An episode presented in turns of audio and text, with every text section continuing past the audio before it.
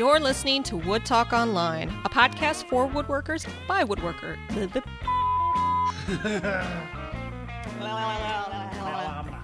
You're listening to Wood Talk Online, a podcast for woodworkers by woodwork woodworkers. I can't say that word.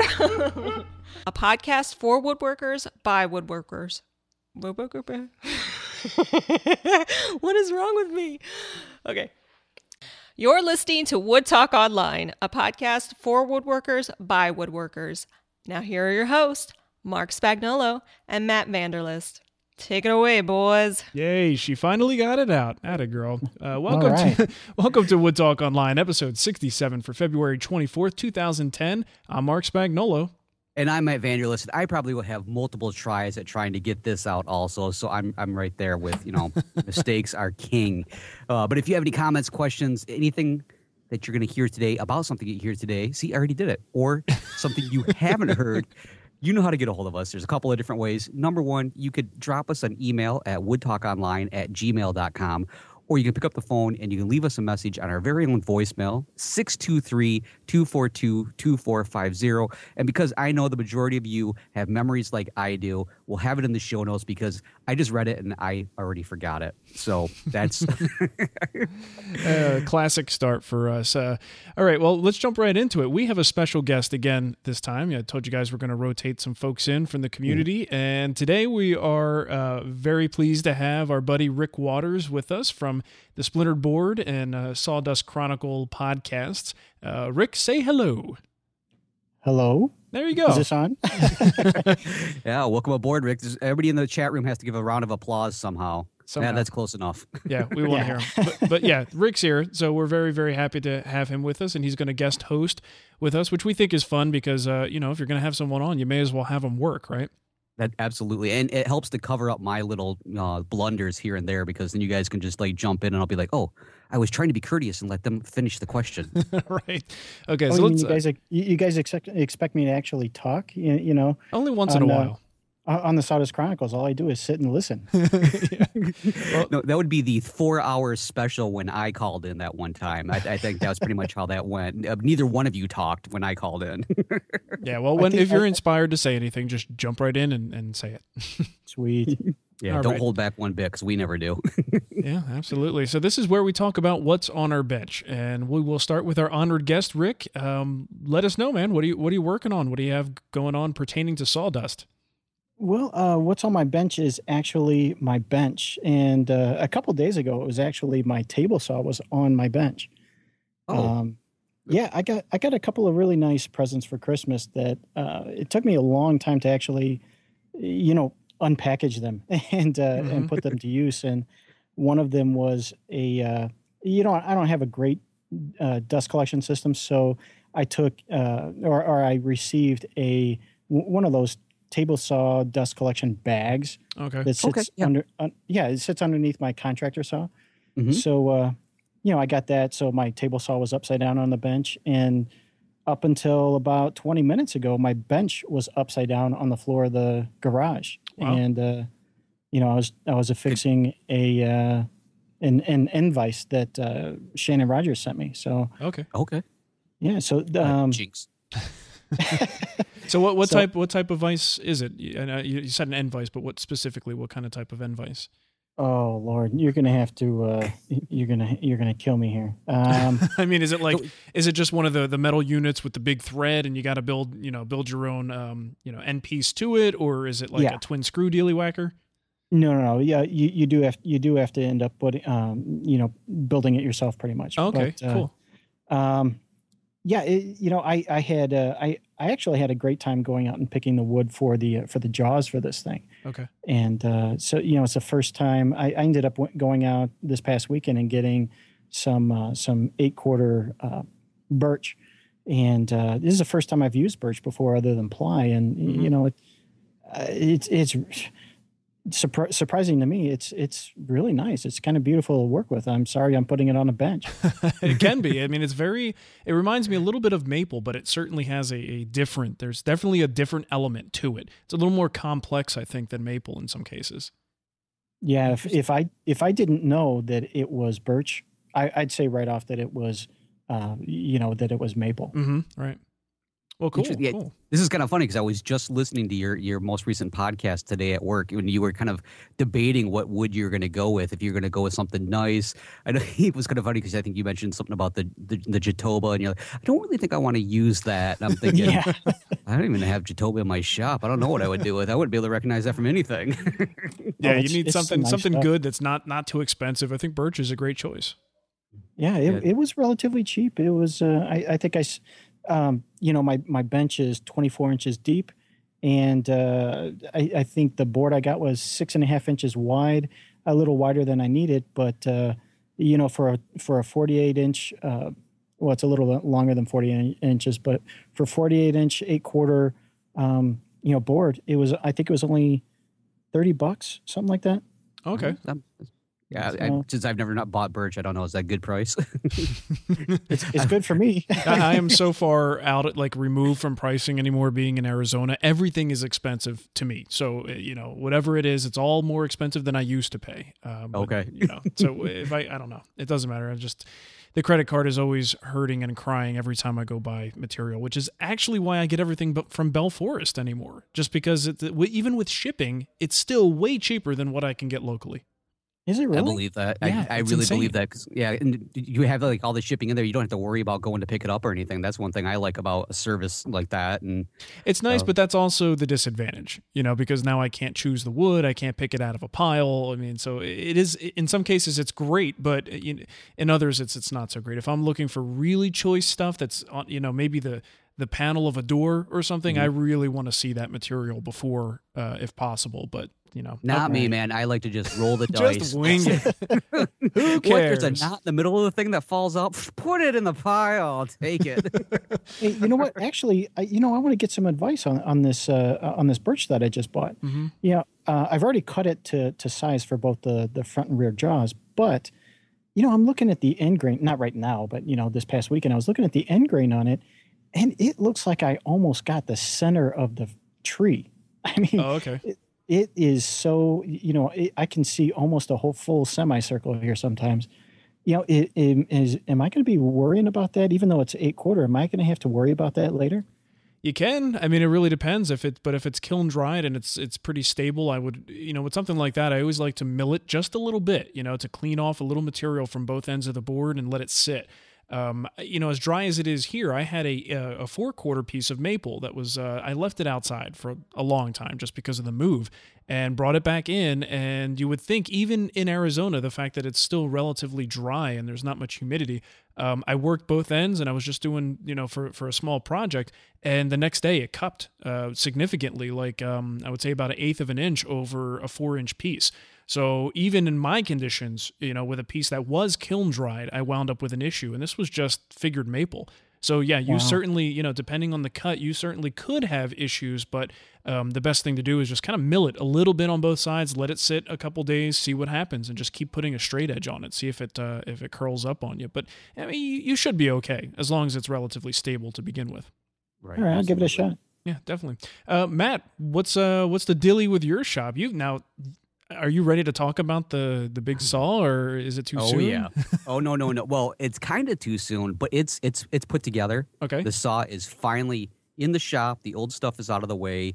It I, I ran it a couple times. I haven't actually cut anything with it yet, but it doesn't matter because I've run it. So the the, the motor, motor's working, everything's in place. I'm I'm really excited about this because technically it's a bigger saw, but it takes a smaller footprint than what I had with my smaller saw, which is I, I don't understand. It's almost like quantum physics or something. It just it, it's it's you know taking the space. It's like it's like the TARDIS from Doctor Who. It's bigger on the inside, but it doesn't make sense, and you know all this other stuff. And it, it's but the one thing that is killing me is this saw. This is the one with the granite top. Now this is a Steel City, Right. uh, a ten inch cabinet saw, granite top, heavy is unbelievable. I get the whole thing assembled. I step back and I look, and off to my side. Hey, there's the built-in caster system. What is it doing on the bench? right where it belongs, still in the box. That's right, exactly. So I'm like, oh no, oh how am I going to do this? So I thought like you know maybe I could set up some benches or something, and I could drop it down myself to kind of get it. I got it down like halfway, and there's that point when your body goes, seriously, you're going to try this? You really want to do this? oh man. So luckily I can pull it across the floor. It's not damaging anything except the floor, which I'm not too worried about. And I've got it in position. I'm not worried about it. So some point later on down the road, I'll come back and I'll attach those casters on there, so it'll be a little bit easier to move it around. Okay. But I am I'm in love with this thing. I am so I'm so geeked about it because I can finally use new um, uh, accessories, which I've never been able to use before. I mean, it's just Industry it's- standard accessories. yes, yeah, like modern day industry standards accessories. Wow. before, Do you, it was do you like one of- actually have a blade guard now? I have a blade guard. I have two options for riving knives, and this time I kept them. wow, man, you're in the la- you're in the lap of luxury over there. I, uh, the other thing that's really neat about this is my I, I can tilt the blade to a full 45 degrees without a lot of cussing and swearing. Where my old one, I, I literally would have to like get it as far as I could. I get it to 43 degrees, and then I would have to take a clamp, hold the motor, and then do a few other acrobatic things to get that last two degrees to 45 if I oh wanted to man, cut. no kidding. Yeah. Yeah, so it's oh, excited. Hey, Mark, I, I think uh, I think there's an intervention to be called for here. I think he's getting too pampered. Yeah, man, this is like the granite top. Are you going to take a, a cutting board down there? Maybe cut some carrots up for for salad. And I I'm thinking about a, a nice mineral oil on top to help, you know, get a nice penetration in there. But you know, there's one thing I thought about, and I'm like, I really should not get in this habit.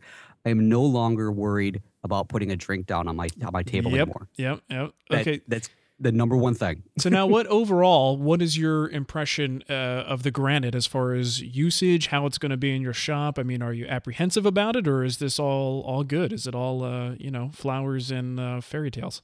Um, I'm I'm on the I'm in the middle of the road right now. I'm I'm sitting on the fence with it because I I. I I've checked it with the straight edge. I've done all this other stuff. I, you know, that you're technically supposed to. I'm doing the quotation marks right now. You know, that you're you're supposed to do all this stuff when you set it up. But at the same time, there's that part of me that's like, I don't really give a rip. I mean, it, it's going to be okay. It's going to work fine like the other one was. Yeah, Um, my concern, the one thing I thought about is, what if I drop something on it? You know, right, right. Yeah. what's going to happen to the granite and everything? Um, so I'm I'm curious. I, I I say ask me this question in like three months when I've had a chance to do something with it. But but I did notice it seems like it the granite is so thick that even when I when I run it, um, it's a lot quieter. It Okay. seems to be there's less vibration coming off of it, so it's not resonating as much. I mean, it, it's not like a tuning fork. So it, that's I think that's a, that's a huge plus, especially since this is a shop that's in the basement and the family's Mm-hmm. upstairs, and I don't want to hear any more about what the hell are you doing down there. right. So what just kind of doing? just kind of stabilizes things and, and deadens the sound a little bit. Absolutely, because when I was running the blade, you know, I kind of put my hand down on on the table's top, and it really it, there was no movement. It Wow. felt like absolutely nothing there, and I was totally blown away by that. Now, what what's the uh, what kind of dust collection does this have on it? As far as you know, is it enclosed case and, and just a little port on the bottom, or what's the setup? Yep, that's pretty much it. It's it's, it's an enclosed. I mean, the, you know, the motor's there. It drops down into the cabinet. It's got the little slot that takes it out to the back. Four inch hose, um, Nice. right off the back end there. Yeah, so it's it's pretty nice. It, it's funny because I keep looking at the motor, going, I really hope that's totally enclosed because Yeah. that that could, get, that could get pretty bad. But um, yeah, so that that's one thing. I, I even hooked up the dust collector to it just to feel to see you know how much more suction if there was more suction, and it did feel like there was. So Okay, th- this could definitely be something worth playing with. cool. One thing I did notice, and um, again, since I have limited experience with modern day saws, the uh, opening for where the blade is going to protrude out of there, it's a completely different. I mean, usually there's kind of like that uh, uh, oval or kind of elongated, you know, um, oval shape for the mouth, and Sure. this this one is a rectangle. Okay, so you're talking about the, the zero clearance insert itself. The whole thing is, is actually a rectangle instead of. That's it. Yeah, Okay. Okay. Yeah, and Is so it a it- different depth? Uh, no, it looks like it's pretty standard, but it's um, there's like three or four screws on it to hold it down into place. Okay. So you know, this is one of those things that if you were to like, you know, rather than making your own zero clearance, you know, inserts, um, that you know, you could go to the store and pick up some. Uh, this one, you know, you would. I definitely have to special order. I think. I'm sure by now they've made some. I should have done some research on that before I started talking about that one. You can't just drop one in. Like you, if it's square, you can't just build it yourself. I probably could, but that would involve me getting in the shop and working with it. It's actually, it involved me actually cutting wood, which is you know counterproductive. Right. I don't want to do that. It's a new saw. I don't want to get it dirty. Okay. Well, that sounds pretty cool, man. I'm glad to hear you got it. You have to to keep Yeah. us posted on it. Absolutely, yeah. The, the, the nice thing is one more thing was the um the, the fence. Uh, we got the industrial uh, fence on it. Oh, so nice. It's very nice. It has all these bells and whistles and these adjustments that you're like, it's just this side of pushing a button and doing it all itself. I mean, it's really Nice. amazing. Wow. So yeah, definitely. So enough about me. Heard uh, from Rick. What about you, Mark? What's going on? Um, sharpening, sharpening, sharpening. I've I've got some time between projects, and uh, it's uh, obviously the best time to do some sharpening. So I pulled the stones out and, and just started to uh, to go at it. Every chisel, every plane blade, uh, spoke shaves. I mean, every possible thing. And I had a lot of stuff like my my router plane. I've had that for a couple years now, and believe it or not, I just have not ever sharpened the, the thing, and it's it's right out of the box. So this is one of those times where you're looking at it going, you know what? What is what is the practical difference between a Lee Valley plane and a Lie-Nielsen plane, for instance? Ah, good question. you know and and i can't say this is across the board for all of their products because I, I don't have them all but it seems like everything i have that's made by lie-nielsen is pre-honed not just pre-honed but the backs of the blades are flattened and we're talking about you know just about anything i've ordered from them and it's exactly the opposite for everything that i have that is a lee valley product now this is not to say that the planes aren't good it's just to say you're not getting some of that initial work done for you Right. well, so the the ones from see, and I only have the Lee Valley ones. So okay uh, the uh, now all my Lee Valley ones are always pre-lapped. The back is, but yeah, the the the, the actual uh, angle itself isn't honed. Okay, well then, uh, whatever I have, maybe I got unlucky, but I'm I'm I don't have many in the uh, big planes from in the Veritas line. What I've got is a uh, two spoke shaves that I was working on, and also their router plane. Neither one of those uh, were flat on the back. Okay, yeah. In that case, no, you're right. Because I did the same thing with my router plane just the other day. I'm like, hey, I'm gonna, I should take a look at that. Yeah, yeah. so I did the same thing. So well, okay, even yeah. just the, the spoke shave just took me forever to flatten that thing out. And then the bevel on the router plane still had, I mean, really heavy machine marks. Like not not just a little bit, but heavy, heavy machine marks. So again, it's good quality steel. I'm not not saying that it's bad. It's just if you don't want to do that initial work, which can take hours depending on Oh, how yeah. many you have to do. Um, you know, that that is the difference is when I pull out that that Lie-Nielsen right out of the box, you can do a little fine honing on it, but for the most part, that puppy is ready to go. you know, yeah, it's absolutely. you know, so I don't know if that's is some people may think that's worth paying for. I'm not sure if you know. I fall on the side that yeah, I would rather pay somebody to do that than do it myself, but I'm lazy. So Well, Um, you know, well, the, the, one nice thing with that, sorry, uh, is um, by having them do it, it's pretty much set up where you just come in and it's. I think it's easier to then touch it up afterwards. Mhm. You know, just do a light touch up. Where sometimes if you're not that familiar with it, say this is your first plane that you're buying or your first whatever, um, oftentimes you're never quite sure where to stop when it comes to the sharpening. You know, how far do you go? And that's kind of a neat one because it's it's pretty much taking you to that point. So you just have to come in and lightly touch it up. Which, if you're like me, then it's like four hours later you've removed two inches of steel. and it's still not flat. right. it's banana shaped. Yeah, well, I had to even um, I had to do that little. Yeah, you know too much about that, man. Um, I had to do that little trick on the spoke shape blades, as small as they are. I had trouble because it, it was cupped, so I had uh, I was taking material off of the ends and, and nothing in the middle, and even held it up to the light with a straight edge on it, and I could visually see that I had a ways to go.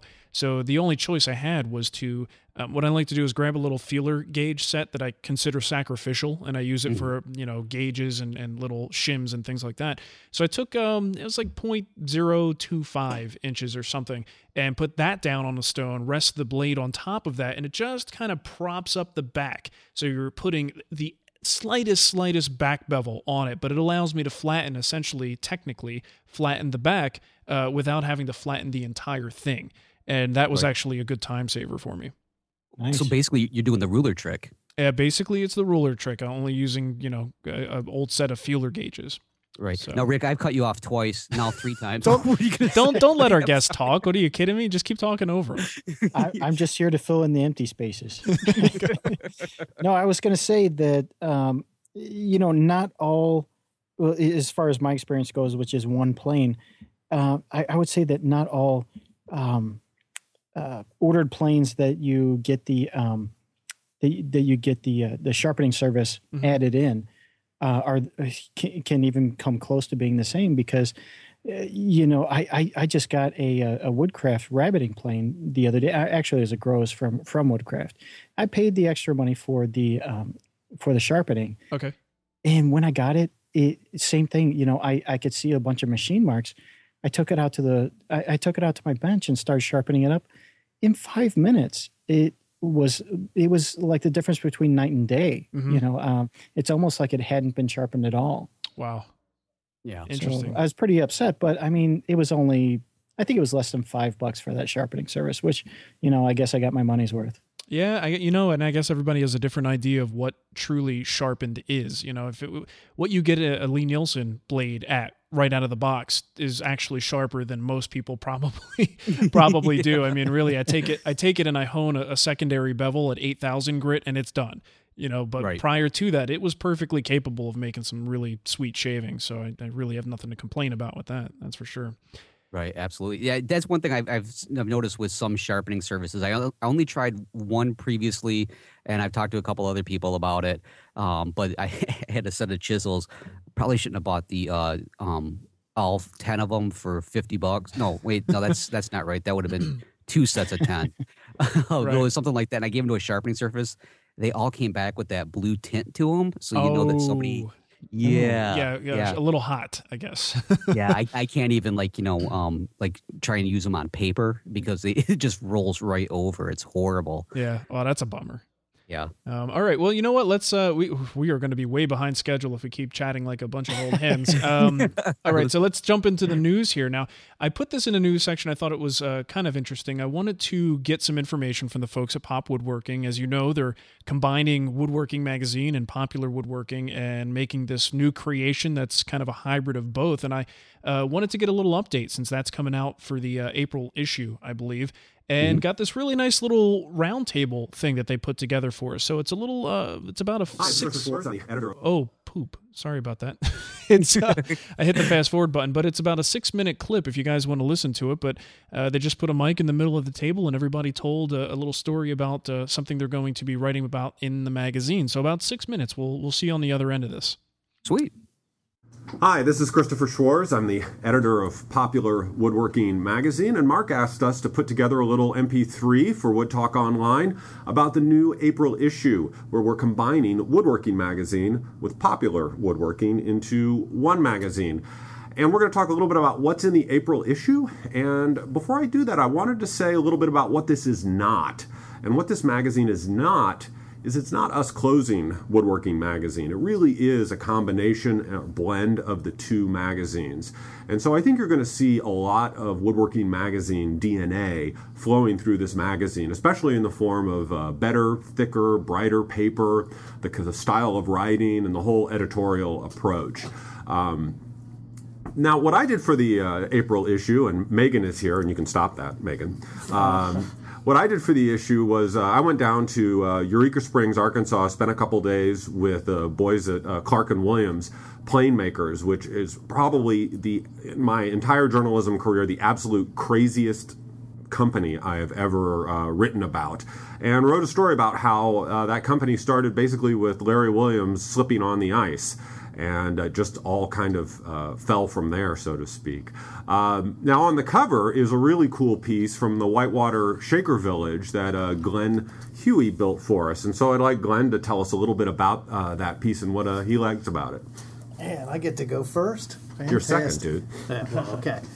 Well, th- for me, the cupboard was really great because I had a chance to go out to the Shaker Village, which is really close here in Cincinnati, if you have not aware of it.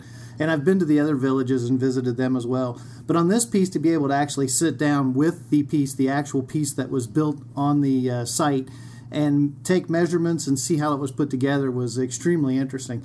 Uh, not only did I have to build based off of that, but there were a lot of aspects of the cupboard that you couldn't figure out just by looking at it, or there were design ideas that had to be uh, brought back because those designs were lost over the period of 200 years or so since the piece was built. So it was a lot of fun to go that way. So the project, when you do get a chance to see it, is a shaker cupboard. It's a double blind door, uh, no drawers. Well, I'm sorry, there are three drawers in the bottom section.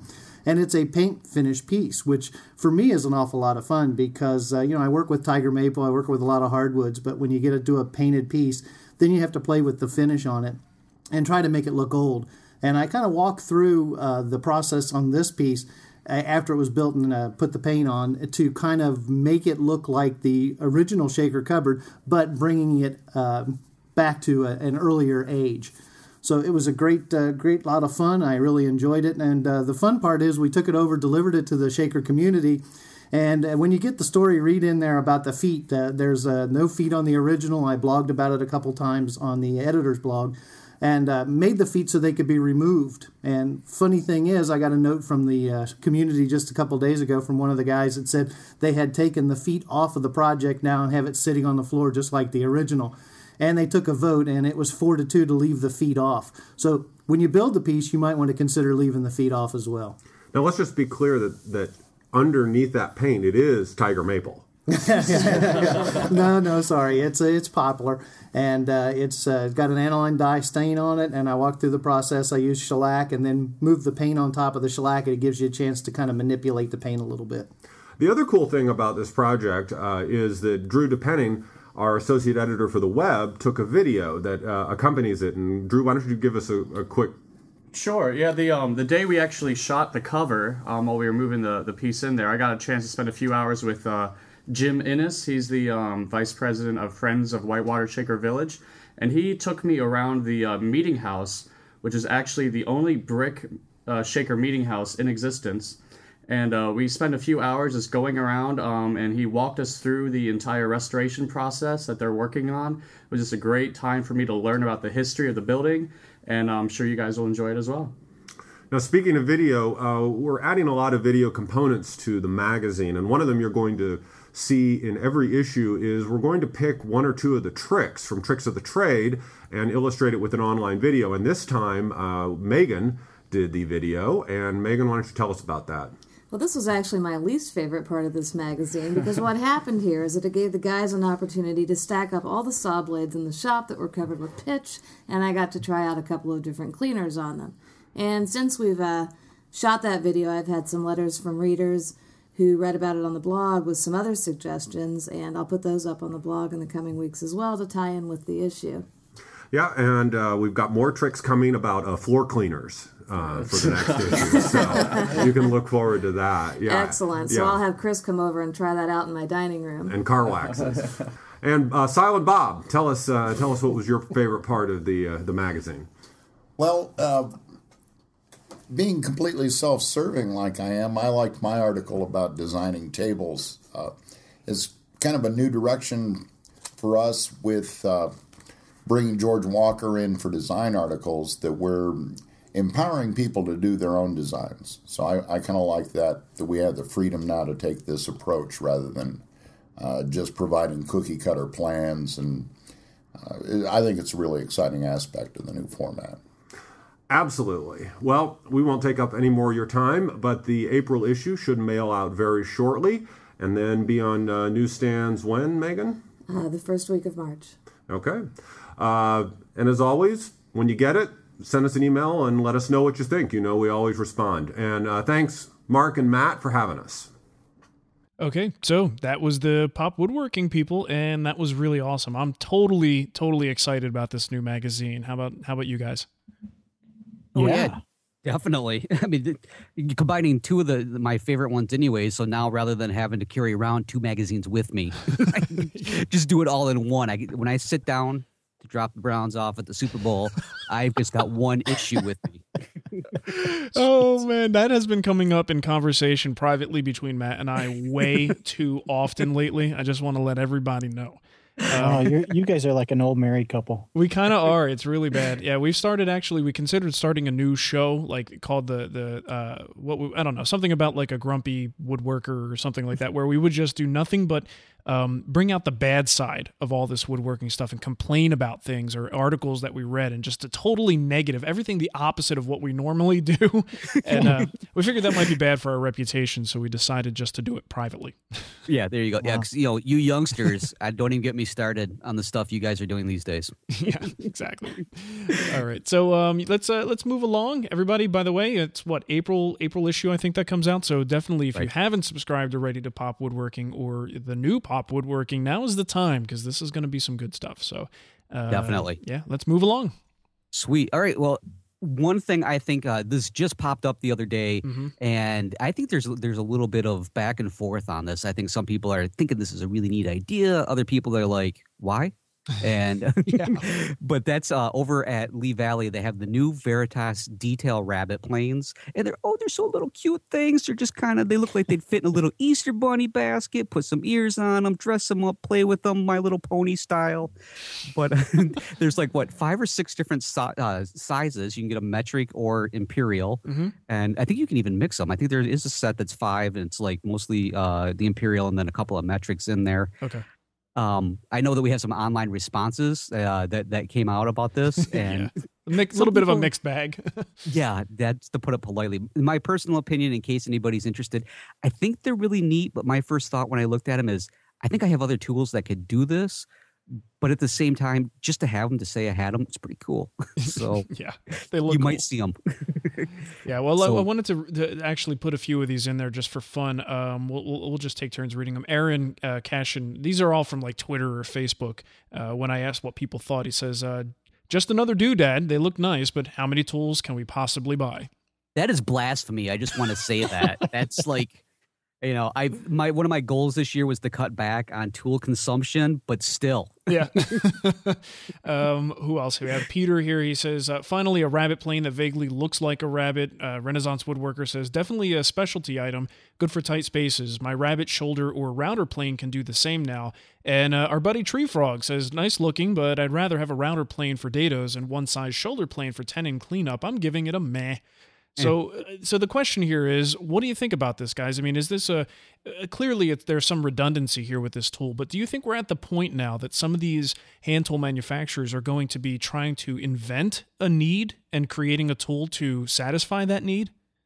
I, I think so actually. Uh, I I think my answer will be pretty short, but I, I think yeah, that I think they are inventing new tools for a need that's always been there. The reason being, you've if you've been in this uh, this hobby, this trade for a while, you've got tools that can do it. They need you to keep buying. That's that's my that's my uh, conspiracy theory.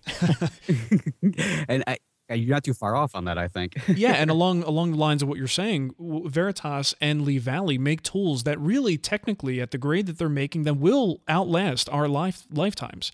So Right. these aren't things that are going to be replaced. So once someone has everything, you really don't need to go back to them for much anymore. So yeah, I think they do need to kind of keep innovating in a world that doesn't really require a whole lot of innovation just for the, the sake of staying in business. Right. Right. They're they're doing the opposite of what it seems like we've been doing for a long time, which is the throwaway culture, and Yeah. they're they're doing the exact opposite. They're almost going to be like that Stride gum commercial. They're going to have a goat coming out and knocking stuff off your workbench to make you buy new things. uh, intentionally uh, coming out to our shops and breaking our tools, so we have to buy new ones. Yeah, sorry, I threw that water on there. Wow. I hope that doesn't rust, but if it does, we got here's a new catalog. Sorry about that, but you can buy one for one ninety nine. There you go. Um, you know, hey, I'll uh, just uh, this is as an aside. I've been do- because of the sharpening. I've been doing some things with the tools, and I had to actually call uh, Lee Valley the other day. And wow, what what great customer service at that place. Have you guys ever had to call them for anything? no. Yeah, there. Um, I had a problem with the, the little sharpening dealie. I was using their MK2 sharp uh, honing jig, and I was trying to do small, very very thin chisels, and it, it doesn't really work for narrow stuff. You really need a good amount of um, space to grip because it grips from the top and the bottom. Um, So if you gri- you don't have anything gripping from the sides, a little quarter inch chisel is just kind of going to wiggle around. So I got desperate and I used my pliers to tighten the knurled brass knobs down.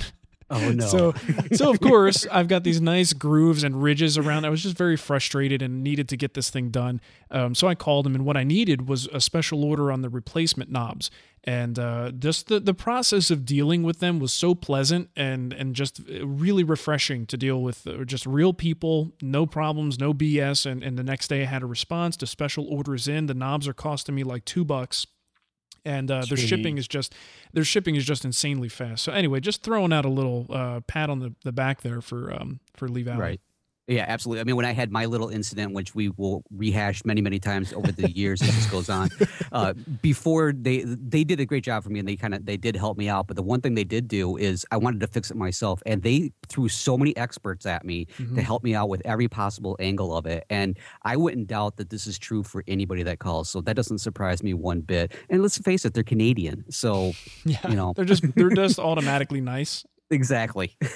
They might be And- offended by that, you know. But, well, if anything, you we can have fun with it. At least you can get them to say "a" once in a while. So It's hard to be offended by telling someone that they're all, you know, stereotyping them as nice. I mean, yeah, you guys are so nice. You better stop saying that. All right, let's see. So the other thing I had in here, and this uh, I've talked about this uh, quite a bit recently, is the uh, Woodworkers Fighting Cancer. I just want to make sure I mention that on the show.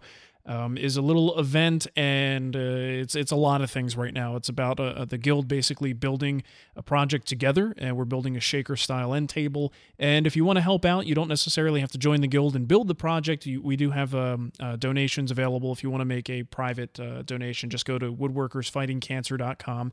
I won't spend too much time talking about that right now, but it's a great cause. Go to that website and and read about it, and you'll find out what it's all about.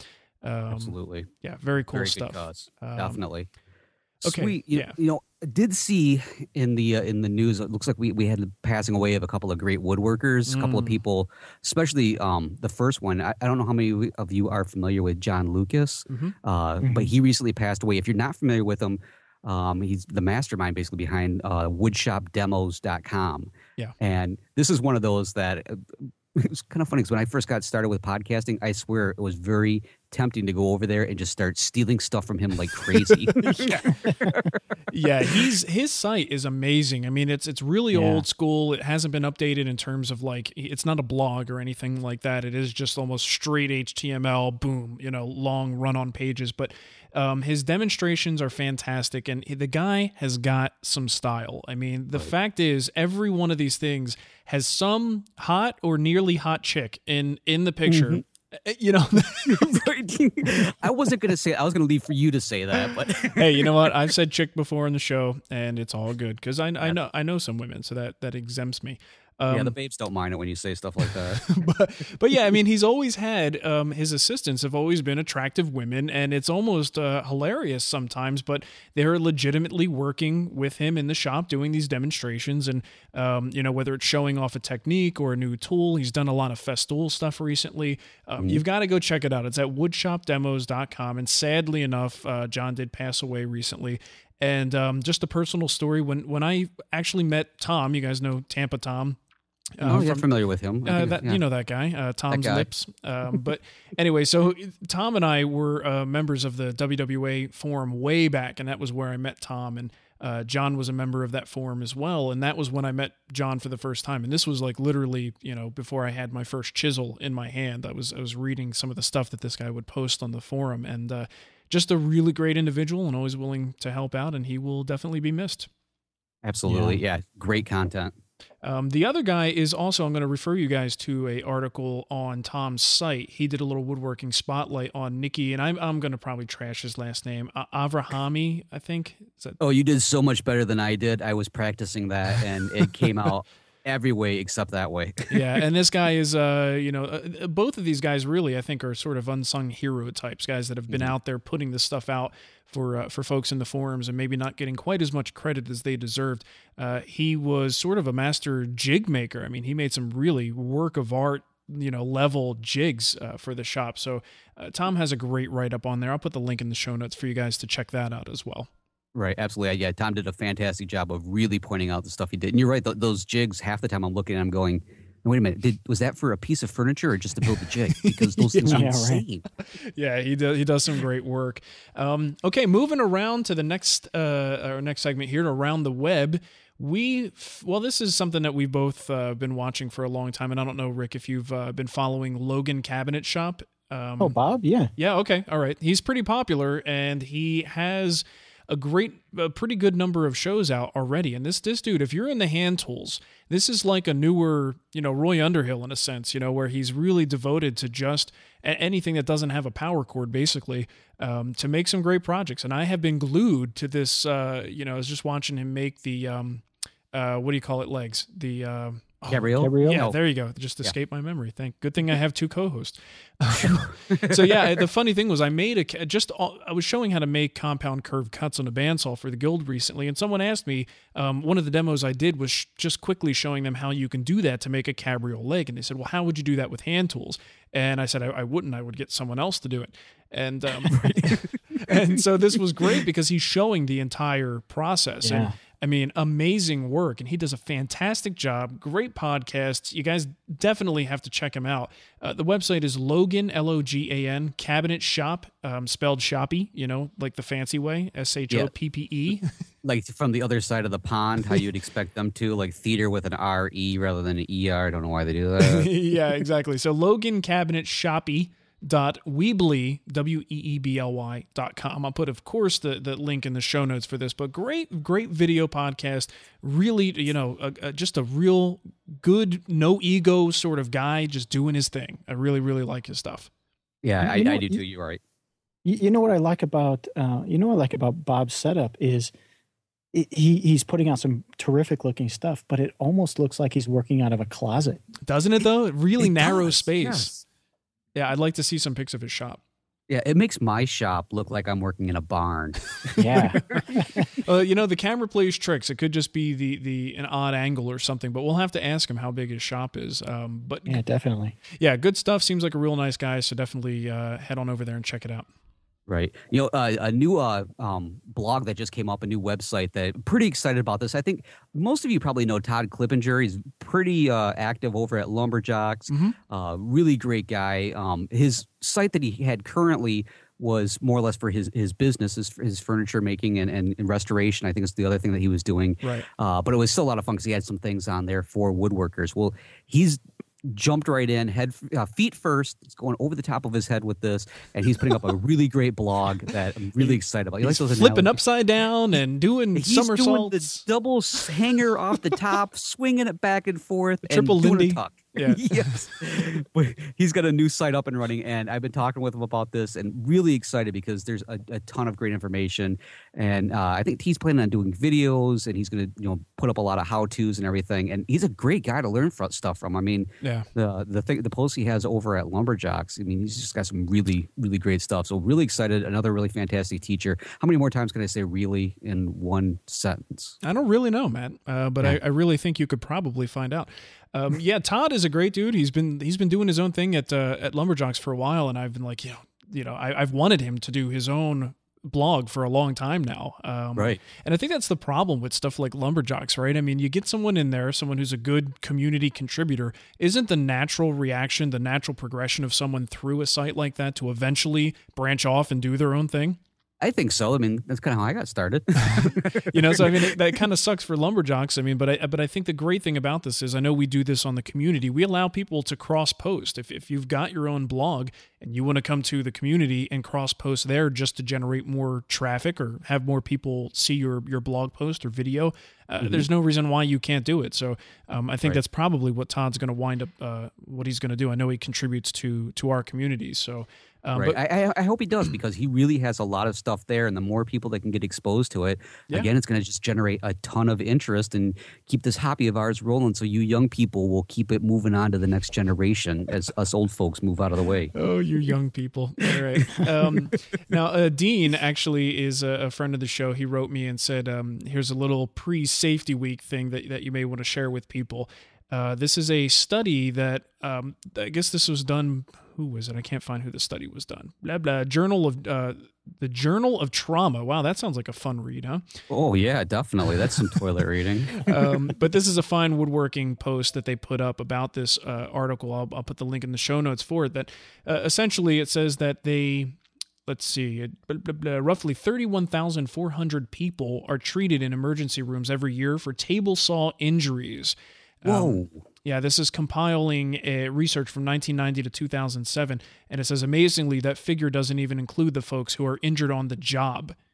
Oh my god. Whoa. Yeah. Wow, that's crazy. Yeah. So uh, let's say 93% of those injuries were to the user's finger, th- uh, fingers, thumb, or another part of their hand. 66% of those injuries had lacerations, while 10% had amputations. So yeah, a little bit of a, a pre-safety week heads up there, but this is actually an interesting um, journal that that wrote this article. So you may want to check it out, and I'll put the link to that if you want to scare the crap out of yourself. Yeah, that's one of those you don't want to like bring it to the table. You know, sitting down at family dinner. Hey, you guys want to check something out? Look what I put on my iPhone. yeah, and one thing they mentioned in there that they, you know, I don't know whether it was the the journal or uh, Fine Woodworking that said this. I can't recall, but basically that there was really no uh, decrease this year after the um, law was put into effect that the, the the saws would have to have a riving knife, you know, or some sort of a functional splitter in place. And um, you know, I don't really see that as too much of a surprise, considering in one year how much of an impact is this going to have for you know these thousands and thousands of people who own table saws. Um, Right. but, but I would hope that over time that is going to have some sort of effect as you know as it becomes a little bit more convenient to keep those safety devices on the saws. Right. Well, how many? uh, My question when I was thinking about that is, you, you can pass the law now, but that only refers to new ones going in, in- into place. Exactly. So it's it's only you- people who bought this year.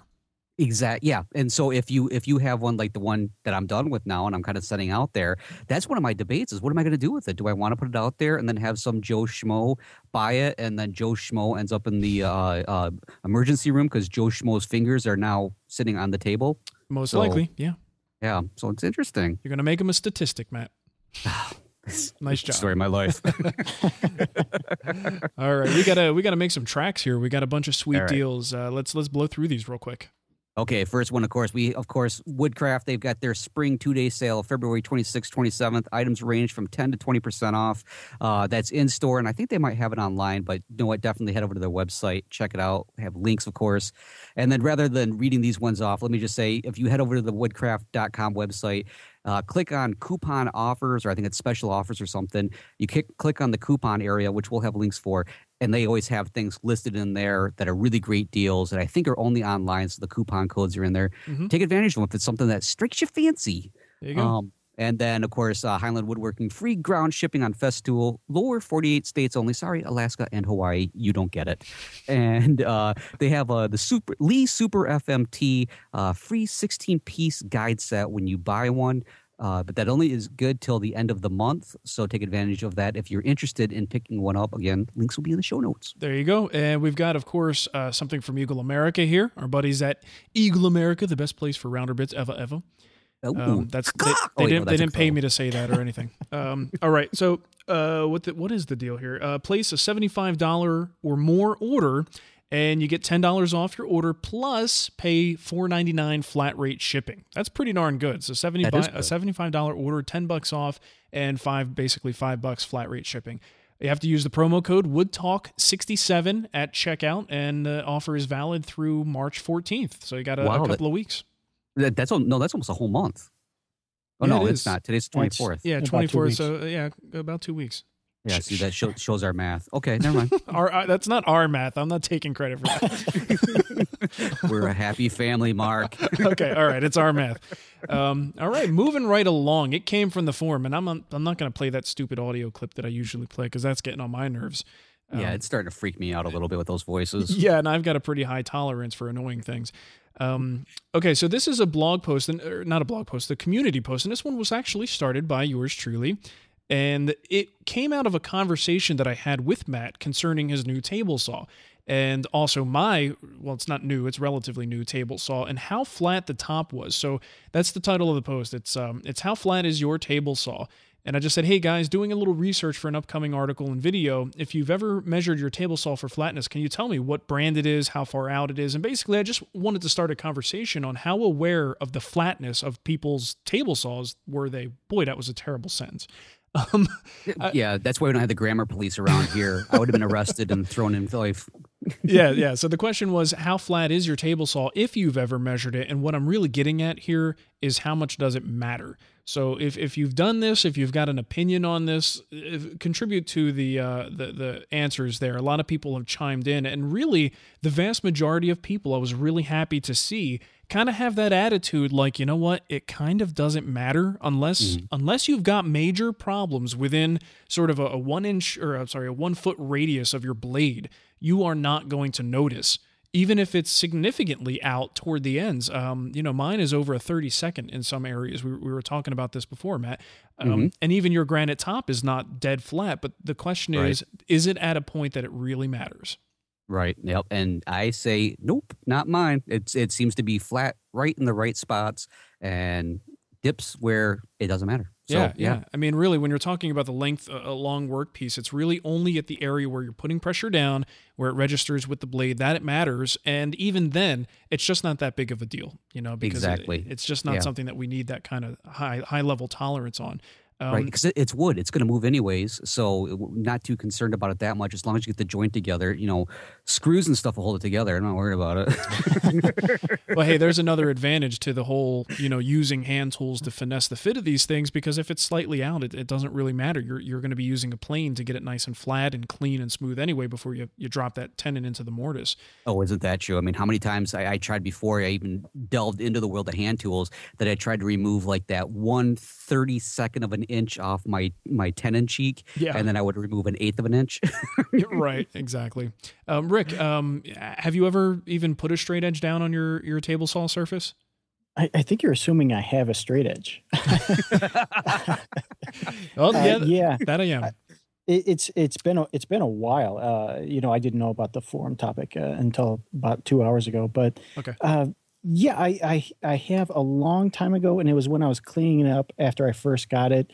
Had a bunch of uh, rust on it, and I had uh, you know tried to sand the rust off before I knew anything about cast iron. hmm and you know i i put a little bit of a divot in it in one corner but it was already past the blade and it was on the right hand side i don't i don't do a lot of right hand cutting i don't know why i do a lot of left hand cutting Okay. so uh so yeah i do that i know of i have a dip but you know i i, I think you're right it doesn't doesn't really do a lot Yeah.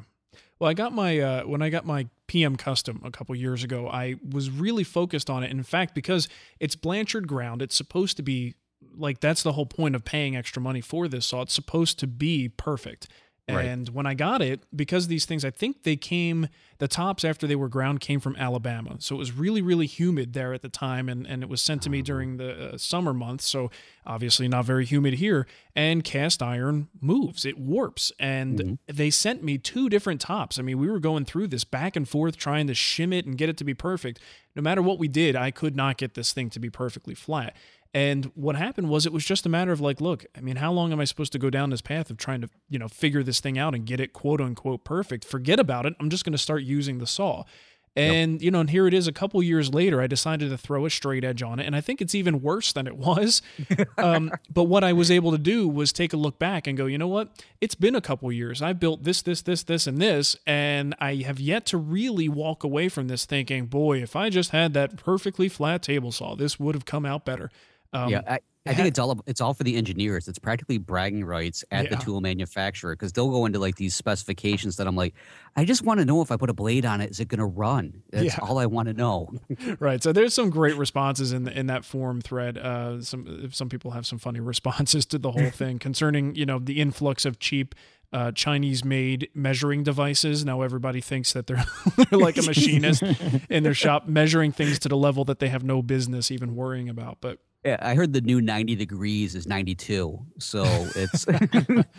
right, yeah, one thing I'll say with the, the granite top one, I, I measured it just before we went on air just to make sure I, yeah, my numbers were right. And Mm-hmm. right at the very beginning of it, I have two dips on either side of the blade, but in the very front where you're first going to be feeding in, and they're, they're rather significant. Um, what I think they're, well, significant from what you would expect it to be. Uh, I think it was like five one thousandths or something like that, and which really, if you think about it, it's not that big of a deal. that's nothing, dude. Yeah, that's exactly. No, because then I got up to the other area, ah. but it's still the fact that it's granite, and they keep claiming it's supposed to be dead flat. exactly. There's that expectation now that it, even if it doesn't matter, you're still expecting it to be dead flat. So Exactly. So now I have a whole new level to panic about and let my OCD kick in. So All right. Well, we did get an email, and uh, we're going to give Rick the pleasure of reading that. And I will warn you, I just read through this and saw that the B word is a couple lines in there that you may want to censor as you're reading that. I should have erased that myself. But all right all right uh, we got an email from daniel aka yucatan dan and i, I haven't heard from him in a while uh, he used to be on twitter a lot yeah, he's But, uh, around. He's a little quiet these days. Okay, uh, but uh, it says here, since being here in British Columbia and learning from European trained joiners, I have picked up a few things from these old schoolers. We work with a lot of veneer sheet goods and generally do our layout with a pencil. But when the time comes to sand, it's a real bee to sand those pencil marks without burning through the veneer. I've tried using an eraser on the pencil, but it leaves greasy marks and smudges all over the veneer. After many frustrations, my, my German mentor showed me this trick. He uses a synthetic wine cork. Of course, when he showed me, of course, when he showed me, it no longer resembled a cork, and he had a good laugh while I tried to figure out what it was. Cheers, Daniel. That's pretty cool. I never knew about that. Yeah, that's good. Because when, when Susie mentioned the synthetic thing, the first thing I thought of are those artist erasers. Like there's the little gum thing, and then there's a Yeah. white eraser, and Right. those those are all we pretty much use in this household, and they they leave no marks at all. So Hmm. I wonder if it has the same properties. That's kind of neat. Oh, nifty. Well, now I got to start drinking wine. I know. I was just thinking Sam's a wino, so I might as well just grab some of hers. There you go. Yeah. Unfortunately, we don't drink much here, so I don't have any. But uh, I'll have to. I'll have to start a new habit. Uh, don't worry about it. She drinks for all of us. We're good. Okay. Well, you guys can send me some when, when you finish off a bottle. all right. Okay. Well, we do have one uh, voicemail here from our good buddy Roberto. Because what would be a Wood Talk Online? Yeah. What would be a Wood Talk Online without Roberto? Uh, all right. Let's listen to it. He's got a question about clamps. Hey guys, how you doing? This is uh, Roberto from New Mexico. I have a question concerning clamps. I'm building a doing a certain project, and I need a lot of long clamps. And by long, I mean 40 inches, probably 80 inches. Anyways, and like most woodworkers, I'm kind of cheap, so I was wondering. I know there's the Bessey and the Jorgensen clamps, or you know, top of the line jet clamps, but I can't afford a lot of those. I need about uh, probably I don't know, 10 to 20 of these clamps. And I saw Harbor Freight has some obviously cheaper clamps, but a lot less expensive. I just uh, wanted to get your thoughts on inexpensive clamps to use for a project instead of you know go out and buying hundreds of dollars worth of clamps. Let me know. Thanks. Okay, so uh, clamps, clamps, clamps. Now, I don't really have any cheap clamps. Um, I've gotten rid of them over the years and basically saved up until I can get a good set of, of good quality ones. But I would imagine if you're in a pinch and you need to get some of those Harbor Freight, Shop Fox, you know, some of the cheaper ones out there, that they work just fine. You just have to be a little bit more careful with them. You don't want to over tighten them. You don't want to drop them. Um, Right. You know, but uh, I, I think Fine Woodworking, I, I believe, did a review recently where they compared a lot of the cabinet uh, style parallel uh, jaw clamps, and and you know that's pretty much what they found out. It's just a little bit cheaper plastic, a couple cheaper parts, but they still work. You, Right. you know, so I don't see any reason why he can't invest in a decent set of long clamps um, from a cheaper, less expensive source. Right. And, and you, nailed it right there on the head with the, the clamping power. It's the one thing that I always think of. Um, But uh, Rick, what do you have to say about that? I, I, I cut you off again. I'm, I'm cutting you off all, okay. all the time. well, you know, immediately when I when I listened to his message earlier, I, I started thinking of, of pipe clamps because you can make pipe clamps as long as you want. Mm-hmm. And, but then but then I'm thinking, okay, the pipe is what's going to cost you, and so then I started started thinking about when I was going to uh, build my own vise out of uh, threaded rods. Those threaded rods I bought were four feet long, and they only cost me like a buck a foot. Okay. So if you go out and get yourself a you know a handful of those uh, long threaded rods, some nuts to go on the ends, um, and you know some scrap two by fours or something like that, you can build yourself a clamp pretty easy. Mm-hmm. I don't. You can't do eighty inches, but you can do the forty inches. Well, and that's the other thing. If you can do the 40s, then you could always link two 40s together. I mean, even if he if he is going to invest in a smaller range clamps that he might be able to use more or get more use out of, so he can justify buying those. Well, you could link two 40s together or two you know four footers and get an easy you know eight foot out of it. So um, Right. That might be two different ways for him to go. But yeah, I mean, even the pipe clamp is, is a great suggestion, and then this th- uh, thread idea, I've never even thought about that. I think that's a great idea. Yeah, sweet. That because the pipe clamps was the first thing I thought about also. Mhm. Uh, But I agree. Yeah, that could get expensive too. So uh, Well, even then, those- like even then, a pipe clamp. What are we looking at? Uh, the the little I know what is yeah, it? Yeah, those uh, ponies can get expensive. ponies are like 20, 25 bucks or something for a set, and then you're looking at maybe I'm throwing a number out there. I think it's like fifteen, maybe twenty bucks for a decent galvanized pipe. Or um, Yep. Right. And if you go with one of the what is it, the zinc alloy ones that don't stain the work, those are even more expensive.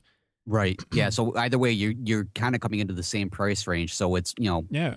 you know bite the bullet one way or the other. And I kind of agree. I think that I think going with the cabinet ones uh, are, are definitely a better way to go because you you're going to get more use out of them. I, I think Yeah. that's the, one of the best things. Sure. Right. Okay, we've got uh, Tom's tip and a tip from uh, Carrie as well. So let's listen to our good boy Tom, and uh, yeah, he's, he's getting a little bit fancy on this one. Uh, you'll, you'll see what I mean. Oh no.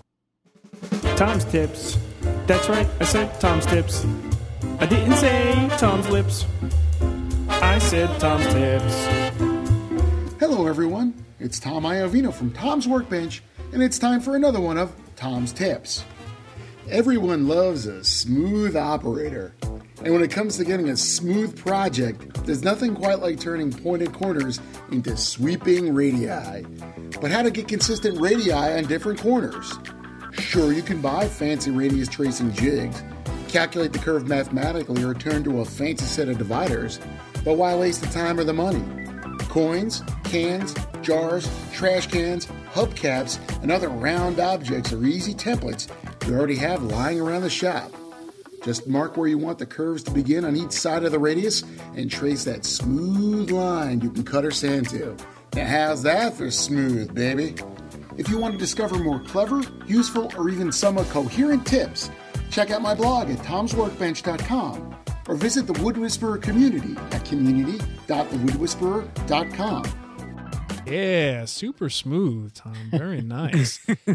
Uh, Yeah, I, I like that hubcap idea. I just hope it Yeah. puts it back before the neighbor gets out in the morning. yeah, how many people have hubcaps just laying around? I, I know I don't. I, I I'll look around, but I I think I'm don't know.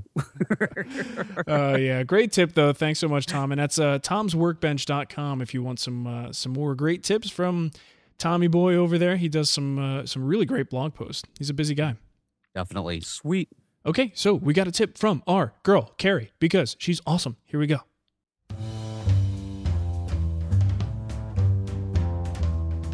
I have a confession. I'm not proud of it, and I try my best to correct it, but the truth is, I lean to the left. Some of you may be surprised or even a little disappointed to hear that, but it's true. No matter how hard I try to keep even pressure on my plane, the edge I'm jointing becomes sloped to the left. Knowing this about myself, I take a conservative approach to jointing by frequently checking my progress with a square.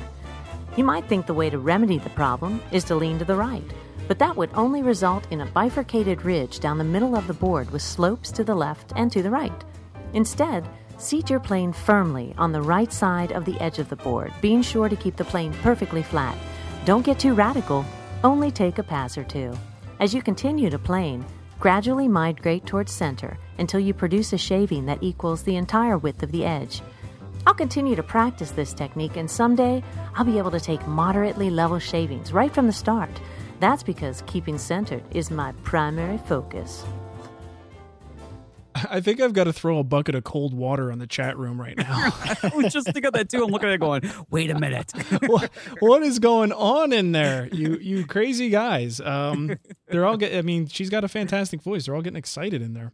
I have to tell you that Carrie uh, is uh, one of the most requested voices on uh, Spoken Wood, and sh- I've only had her on once. See that? That's all it takes, man. Jeez. Uh, she. I, I really think she's got a career in like audiobooks or something. Oh, Absolutely. definitely. Yeah, yeah, she could read the uh, telephone uh, book, and we'd be all set. Yeah, down boys, down boys. All right. She's she's in a committed relationship. Easy. All right. I'm just blown away by the fact you used bifurcated. I haven't used that since I left college. Yeah, that's true. That's true. And let's let's not forget there was a solid woodworking tip in there. I'm not sure if anyone actually heard it, but it was there. Yeah, I, I definitely did, and I'm going to try it the next time because I have a tendency to go that way also. So I'm this that that was a good point. Yeah, now so that's that's that's a good question. Do you tend let's let's bring this back on on focus here. Um, do you do No, you tend to we're too far lean do you lean one way or the other and have to make an adjustment with your uh, the path of the blade to get that to to be nice and square? Yeah, I, every single time. I think I, I, I grab the plane and I, I get ready to start going, and I almost have that immediate like, mm, I bet you it's off. And Yeah. sure enough, every single time I seem to have pressure too much on one side or the other. So Mhm. I was Yeah. going to say I'm I'm still waiting for a cons- I don't mind it being wrong, but I want it to be like wrong consistently. You know, I, I can't. I I'm still waiting for it to either be one way or the other. It's kind of just like a crapshoot every time I do it. Yeah, I always make sure it's a light pass at first, so then I can come back and be like, okay, no, just a little to the right, wait, a little to the, uh, okay. Now, hey, I'm curious, uh, Rick. I don't know too much about your your personal woodworking or woodworking style. Do you do you favor power tools or, or hand tools? Well, you know, I think I'm right down the middle. Uh, I, I think I'm definitely, you know, one of the one of the hybridist hybrid woodworkers because, you know, I I don't know enough about either to say that I favor one or the other. Mhm. So you'll you'll find me out in my shop using, uh, you know, using power tools along with you know their tailed cousins. You know, in, in on the same project, you know, within ten minutes of each other. I, Sure. I'm just as I'm just as likely to use my miter saw as a handsaw. Okay, there you go. Yeah, Well, cool. sweet. Good. Hey, um, I think we're pretty much done here. Rick, do you have anything that you want to promote or anyone anywhere you want to send some people to check something out? Uh, I'd like to invite uh, everyone to go to both the Splinter Board podcast and the Sawdust Chronicles podcast in the next uh, well, well, in the next two weeks. I, I figure I'm going to have, I don't know, a few hours worth of content on both podcasts uh, after this coming weekend. I'm going over to uh, Boston uh, for the New England Home Show Ah, with a lot of well-known uh, well-known people in the woodworking industry, and uh, I should have a lot of really good material. Well, if you could, could you tell us a little bit about that? Just if anybody's local or in the area that we can, maybe they don't know about it, that uh, they can go and see what's going on there. Sure, uh, it's the uh, New England Home Show. I, I forget the hotel that it's at, but it's really close to Logan Airport. Uh, I can give you the link to where it's at, but uh, I don't I don't have it right in front of me. Okay. It is from Thursday through Sunday, uh, mostly from uh, noon until I think sometimes nine at night, and uh, it's going. It's you know all about uh, home furnishings and uh, you know home renovating and and all, all that kind of stuff. You know, it's a home show. Sure, sure. Um, Tommy MacDonald will be there. Um, Neil Char, uh, I'm sorry, Charles Neil was supposed to be there, but uh, he's not he going to be able to make it. Ah, that sucks. yeah, he he's not going to be able to make it, but uh, um, Eli Cleveland, uh, Tommy's assistant, will be there, Mhm. and so will uh, Neil Lamans. Okay. So uh, a lot and a lot of the people from the LumberJocks and 207 communities. I was uh, I was talking to Tommy about that. It sounds like it's going to be a great event. He's got tools coming in and demos, and it should be interesting to see that at a home show. I, I would imagine you guys are going to get a huge crowd just because you're not just like selling a product or, or doors or you know um, you know garage cabinets or something like that. This is actually a learning experience for people. So it sounds like it's going to be a great event. Yeah, so I'm I'm actually uh, straight from here. I'm going upstairs to pack, and I'm leaving uh, first thing tomorrow morning. Wow. That is awesome. Cool, man. Well, I can't wait to hear the content from there. Good luck with that. Tell everyone that uh, we said hello and uh, have a safe trip. Yeah, All right, will do. Thanks a lot. Okay, well, we're going to close out the show now. And of course, we'd like to thank our special guest, Rick Waters, and definitely go check out his stuff. We'll have some links to his websites and podcasts uh, in the show notes. And until next time, I guess we uh, you should probably give him the contact information and we'll we'll ski daddle. No, I'm not going to give it to them. They have been horrible in the chat room tonight. You guys are That's bad, right. Maybe they don't chat people. deserve it. That's right. No. All right. I'll do it anyways. I'm horrible. I spoil everybody. So if you want to get a hold of us, two different ways. Email woodtalkonline at gmail.com or you can pick up the phone like our good friend Roberto who has it on speed dial 623-242-2450. We want to hear from you. So thanks for stopping by, folks. Rick, have a good trip. Safe trip. Say hi to everybody and uh, watch your drives while you're out there. Yeah, Jaraz. Yeah. Thanks, guys. Hey. It's been it's been fun. Absolutely. Thanks a lot. All right, bye bye. Toodaloo. Well, here's my first voicemail to you guys.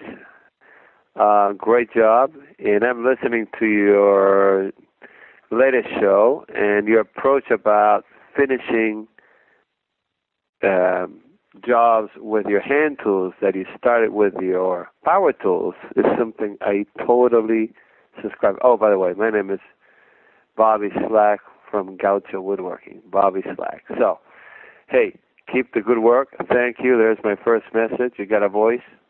Ciao.